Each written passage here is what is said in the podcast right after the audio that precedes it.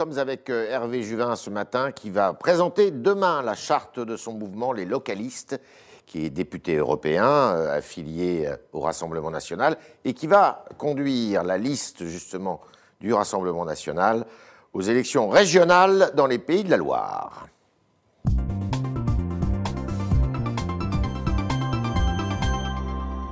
J'ai essayé d'être le plus complet possible. Bonjour Hervé Juvin.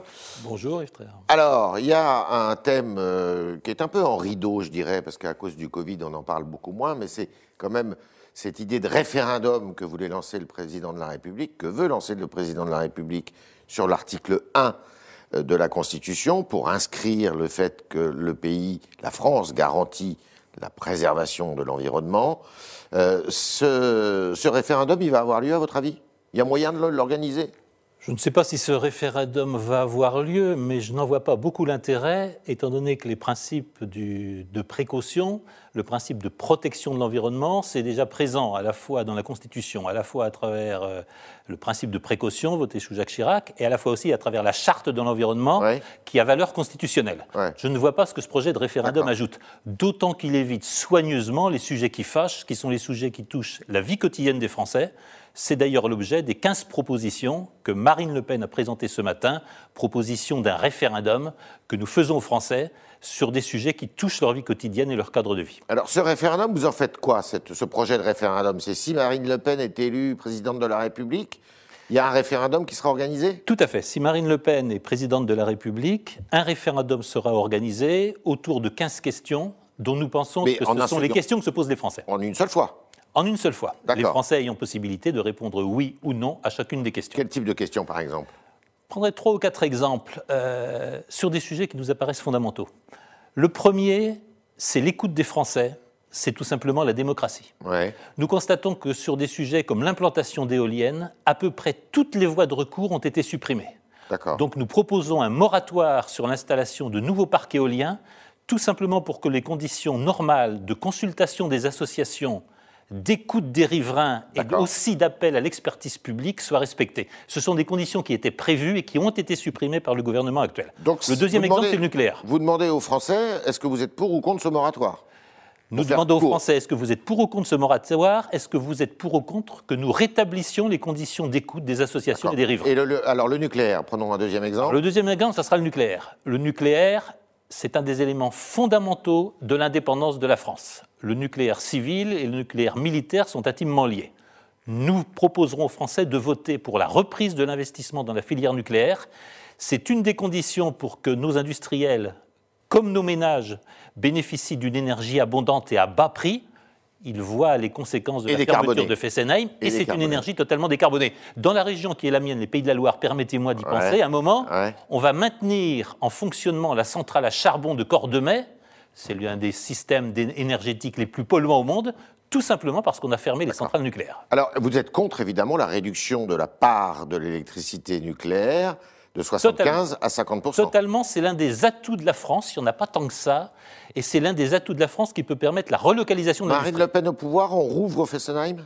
Je ne pense pas qu'on puisse aujourd'hui rouvrir Fessenheim. Je pense en tout cas qu'on réinvestit dans la filière nucléaire, notamment naturellement sur le traitement des déchets, qui est un vrai sujet écologique. Qui est délaissé ? À aujourd'hui, on n'investit plus dans la filière nucléaire. Nos réacteurs commencent à être assez Nos réacteurs vieux, sont hein. vieux.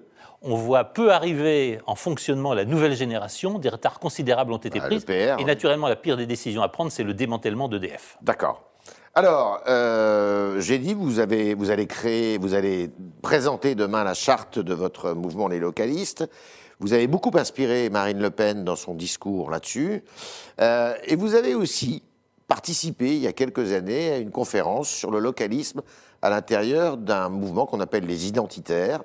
Est-ce que, euh, justement, les identitaires, Génération Identitaire, a été dissous par le gouvernement récemment? Est-ce que, euh, quelle réaction vous avez à cette dissolution? Je n'ai pas à me prononcer sur les actions des identitaires. Je peux approuver certaines, je peux en désapprouver d'autres. En revanche, ce qui m'a beaucoup choqué en tant que citoyen français, mmh. c'est l'un des motifs invoqués pour la dissolution de Génération Identitaire. C'est tout simplement le fait que Génération Identitaire appellerait à faire la différence entre ceux qui sont citoyens français et ceux qui ne sont pas citoyens français. Oui. Qu'est-ce qu'une nation qui ne distingue pas et ne préfère pas ses citoyens? Naturellement que les Russes préfèrent les Russes, comme les Chinois préfèrent les Chinois et comme les Américains préfèrent les citoyens américains. Dans le monde, ça veut dire quelque chose d'être citoyen américain.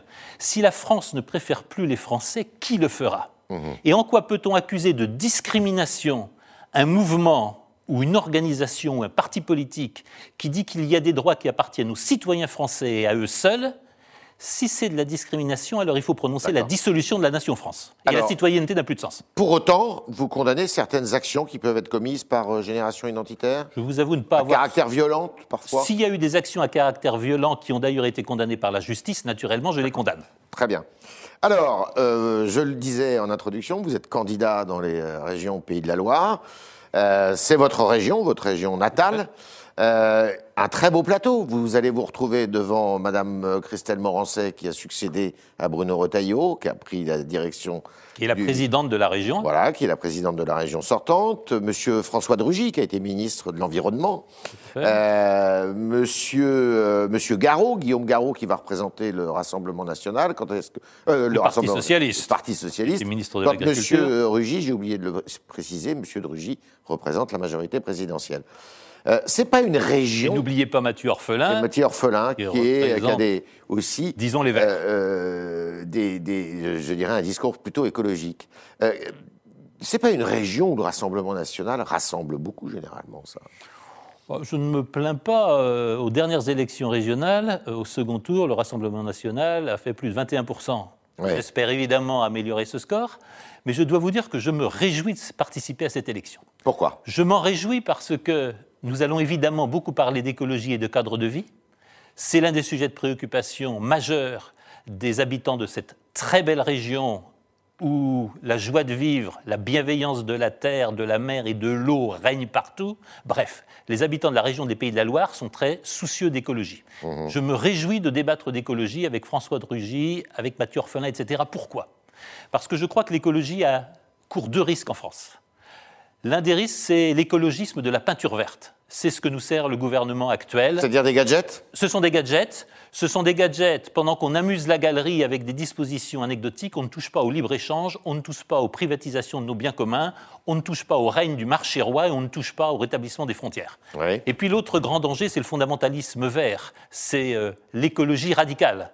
L'écologie radicale qui veut interdire les arbres de Noël, interdire le Tour de France, et cetera. Prônée par quelques maires aujourd'hui écologistes. Exactement. Et je me réjouis beaucoup d'engager un débat sur ce que nous jugeons être l'écologie humaine, l'écologie du bon sens et de la raison, l'écologie qui préserve la diversité des cadres de vie, la diversité des modes de vie, qui respecte les traditions, qui respecte le patrimoine et qui, en quelque sorte, soit une économie de la joie de vivre. Permettez-moi d'ajouter un mot.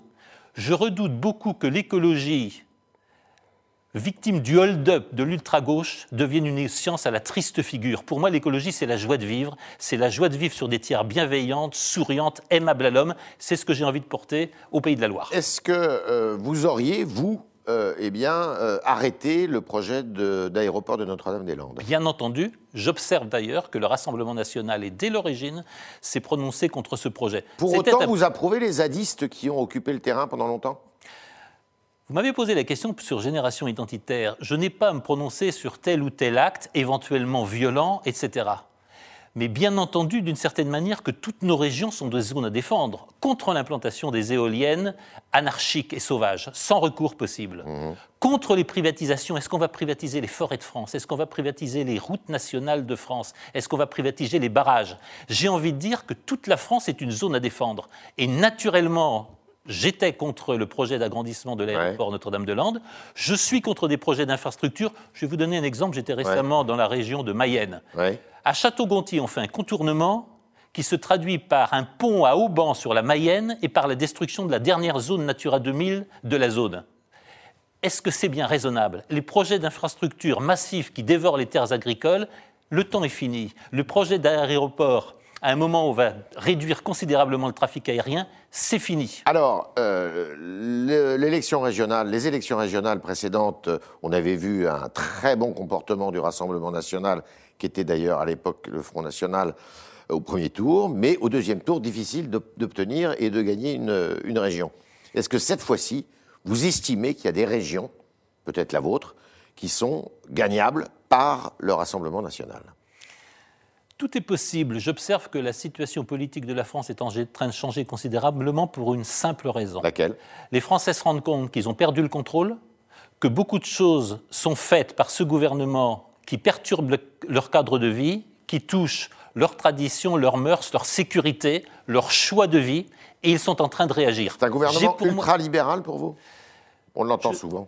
Je ne dirais pas seulement que c'est un gouvernement ultralibéral, je dirais que c'est un gouvernement qui ne conduit pas les choses dans l'intérêt des Français, c'est surtout un, un gouvernement qui dépossède les Français de leur démocratie. C'est pourquoi mon premier message électoral est simple, votez.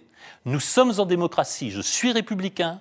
En démocratie, le pouvoir ne se prend pas dans la rue, le pouvoir se prend dans les urnes. Si vous voulez que ça change, si vous êtes en colère, venez voter. Ces élections régionales peuvent être le début du changement, parce que je vous assure que si je suis président des Pays de la Loire, ouais. Cela changera pour vous tous, cela changera dans votre vie quotidienne, cela changera dans vos transports, dans le mode d'enseignement, dans la sécurité. Et vous lâcherez évidemment le Parlement de Strasbourg à ce moment-là. Si j'étais président de la région des Pays de Loire, naturellement, je lâcherais le péril. Alors, vous avez converti, c'est pas un secret de le dire, mais euh, Madame Le Pen euh, a une certaine forme d'écologie qui est la, le localisme tel que vous le prenez, c'est-à-dire que on privilégie la proximité, on regagne en souveraineté. Est-ce que vous estimez que Madame Le Pen a changé de discours euh, depuis quelques années? On le voit depuis quelques mois surtout, avec euh, eh bien, un discours sur l'Europe qui a, qui a complètement changé, un discours... Euh, sur euh, l'immigration qui, euh, qui s'est adoucie d'une certaine façon. Est-ce que vous êtes plus en phase avec elle maintenant que vous ne l'étiez euh, par le passé ? Je ne pense pas tellement que ce soit le discours de Marine Le Pen et du Rassemblement National qui a changé. Je pense que ce sont les Français qui ont changé. Je on la voit changer. Je elle. pense qu'au cours des dernières années, les Français ont manifesté tout simplement leur attachement à l'euro. Parce que tout simplement, les Français sont inquiets pour leur retraite, ils sont inquiets pour leur épargne, ils sont inquiets pour la gestion de ce qu'ils ont réussi à mettre de côté. Oui. Et ils constatent que l'euro, c'est pour eux une bonne garantie. Je constate que les Français ont beaucoup évolué sur l'écologie. Oui. Il y a quelques années encore, probablement dans une partie conservatrice de l'électorat, le doute régnait sur le changement climatique.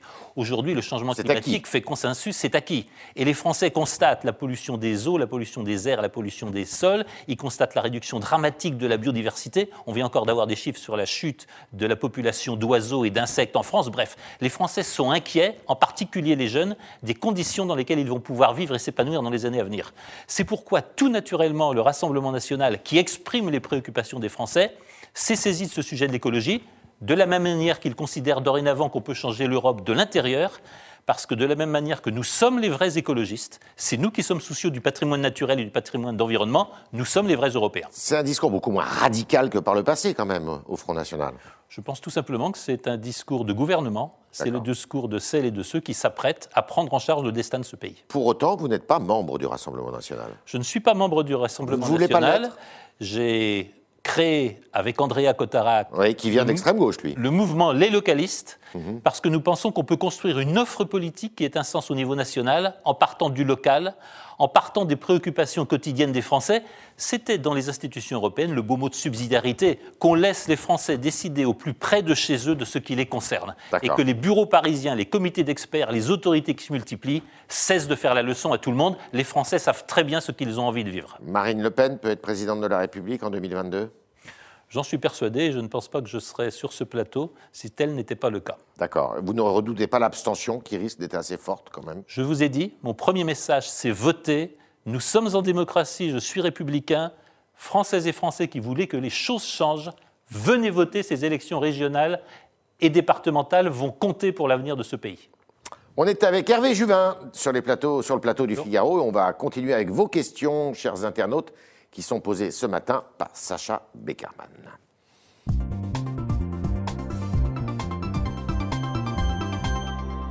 Bonjour Sacha. Bonjour Yves, bonjour Hervé Juvin. Bonjour. On commence avec une question de Pierre sur Facebook qui vous demande « Le localisme ne sert-il pas juste à donner une façade écologiste au Rassemblement national ?» D'abord, le mouvement Les Localistes n'est pas un mouvement issu ou n'est pas un mouvement qui rassemble des militants du Rassemblement national. Au comité d'orientation de ce mouvement, les localistes, figurent une dizaine de personnalités dont les noms seront bientôt publiés et dont aucun n'est membre du Rassemblement national. Donc très clairement, Nous pouvons travailler ensemble, nous pouvons coopérer sur un certain nombre de sujets, mais les localistes, c'est un mouvement qui a son autonomie, c'est un mouvement qui, je crois, rassemble très largement à gauche comme à droite, parce que c'est tout simplement la préoccupation de notre cadre de vie, et c'est tout simplement l'idée de reprendre le contrôle sur ce qui nous arrive, un contrôle dont il faut bien reconnaître, nous sommes singulièrement dépourvus aujourd'hui. C'est combien d'adhérents, euh, les localistes ? Aujourd'hui, nous n'avons pas encore ouvert les adhésions. Nous avons des ah bon. manifestations multiples de toutes origines. Je dirais d'ailleurs que je suis frappé par le nombre de, d'enfants, de migrants, une population immigrée de seconde ou troisième génération, qui dit « mais nous aussi, nous sommes attachés à notre coin de terre de France. Nous aussi, nous avons envie de participer à la manière dont ça évolue. » Et c'est un signe que je trouve très positif, parce que c'est évidemment un signe d'assimilation en cours. Autre question, Sacha. Alors, ce matin, Eric, du... Eric Dupont-Moretti pardon, a dénoncé la xénophobie sous-entendue derrière le localisme. Que lui répondez-vous, vous demande Jean ? Je viens de vous répondre. Je suis frappé par le nombre d'enfants de ceux qui étaient immigrés du travail, probablement dans les années soixante ou soixante-dix, qui demandent à rejoindre ce mouvement en disant « nous aussi, nous sommes concernés par ce qui se passe sur notre territoire, nous aussi, nous voulons participer aux instances électives, nous aussi, nous voulons avoir notre mot à dire sur la vie de ce pays ». Ça me paraît extrêmement positif et c'est tout simplement la réponse que je ferai à M. Dupont-Moretti. Autre question. Alors, on connaît désormais une petite dizaine de têtes de liste du Rassemblement National au régional. Euh, sur Twitter, R regrette un manque de parité et de diversité. Il y a essentiellement des hommes. Qu'est-ce que vous répondez ? C'est vrai, beaucoup d'hommes. C'est vrai qu'il y a beaucoup d'hommes pour conduire ces listes du Rassemblement national. Euh, ne m'en demandez pas la raison. Demandez la raison au comité d'investiture. Je le constate comme vous. Et vous le regrettez ? C'est un fait que je constate en tout cas. Euh, Sylvain qui vous demande si vous êtes favorable au rattachement entre les Pays de la Loire et la Bretagne. Alors, grande question. Il y a eu... Euh, c'est un débat éternel, on va dire. Il y a encore eu euh, une tentative de référendum il n'y a pas très longtemps. Tout à fait. Sur ce sujet, qu'est-ce que, quelle est votre position là-dessus ? Alors, j'ai grandi à Nantes, ma famille était à l'extrême nord de la Loire-Atlantique, j'ai fait beaucoup de cyclotourisme. Je peux vous dire que la Loire-Atlantique est très partagée. Au nord, vous avez du granit, des ajoncs, des genêts, c'est-à-dire la Bretagne. En Bretagne. Ouais. Au sud, vous avez des toits en tuiles, des maisons plates, de la vigne, vous, vous êtes ailleurs. Mmh. Je vous répondrai tout simplement que les circonscriptions administratives ne décident pas de l'identité. On le voit bien avec cette déplorable loi NOTRe. Quel sens ça a de réunir dans une région l'Auvergne, les Alpes, est-ce que vous croyez que ça crée une identité régionale ?